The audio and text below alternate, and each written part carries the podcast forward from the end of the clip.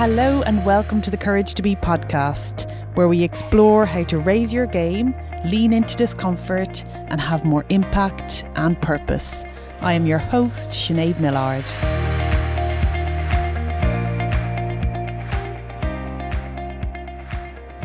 Hello, everyone. In today's episode, I am talking about our dependency or desire or need for external validation or approval from other people. Um, so, this is something that I have struggled with hugely over the years, um, particularly in corporate, uh, but still today, just in different ways, and probably able to recognize it more and move through it a little bit more um, smoothly. But I would like to begin by asking you to reflect on your relationship with approval. Um, how much do you seek approval from others? How much do you feel you need? How dependent are you on the approval of others? Perhaps it would help to bring a particular experience to mind whereby you felt like you experienced a sense of disapproval. Some examples might be losing a job, a particular project failing. It could be as little as somebody disagreeing with you, um, or if you're a leader or a manager of a team, perhaps you received some harsh feedback from a direct report. The example will, of course, be very different for everybody. What's important is how you felt. So, that may have been a deep sense of disapproval.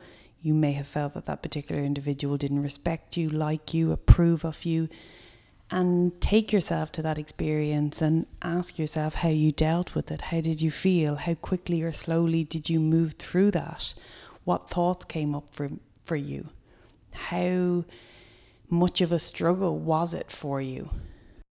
And I'm asking these questions because understanding how you deal with disapproval and how much you seek approval of others will help understand where you sit on that spectrum. And when I say spectrum, the reality is we are humans. We all crave a degree of validation, approval. We want to be liked, it's human nature.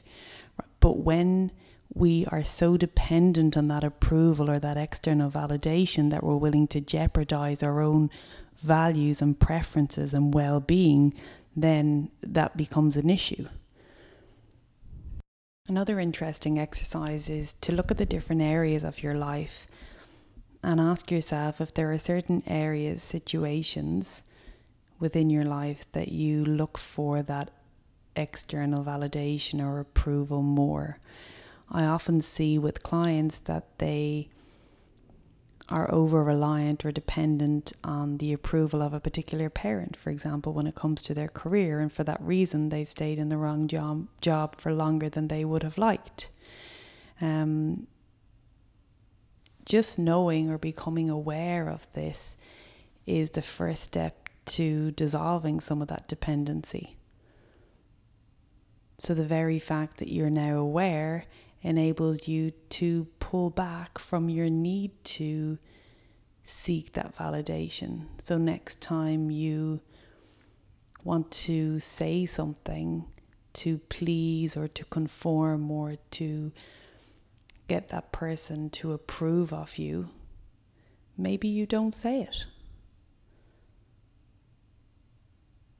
Perhaps by recognizing that you are staying in a particular career or staying in a particular relationship because you are seeking approval from a particular individual, then perhaps becoming aware of this is the first step to you being able to step back and releasing some of that dependency pleasing others to seek their approval is exhausting. Um, I know that if I look back at my time in corporate, it was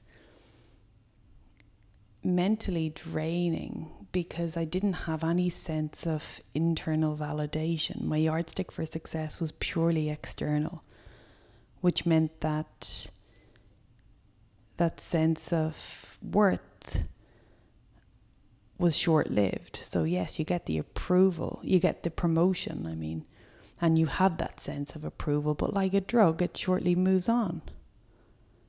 And then you need the next bout of approval. And so it continues, often resulting in exhaustion, adrenal fatigue, burnout, stress. So, what does it take to build upon that capacity to self validate? To become less dependent, less reliant on the validation or the approval of others. And we need to begin by first understanding what our own values are. And if you don't already know this, I think this is the starting point. So, understanding what your preferences are of course, in basic terms, if we don't know what's important to us, then we can't live a life according to our values or our terms. If you do know what's important to you, then start to ask yourself are you creating goals that are married up with those values, or are you simply pleasing other people? You simply conforming, fitting in? And if so, what's the tiniest form of action that you can take today to pull back from that, to become less dependent on the approval of others? Do you post on social media and wait for the approval of your followers, your audience, whatever that the examples are going to be very different for, for everyone, but the point being recognize where you are seeking that validation and ask yourself what's the tiniest form of action that you can take today to begin to dissolve that need.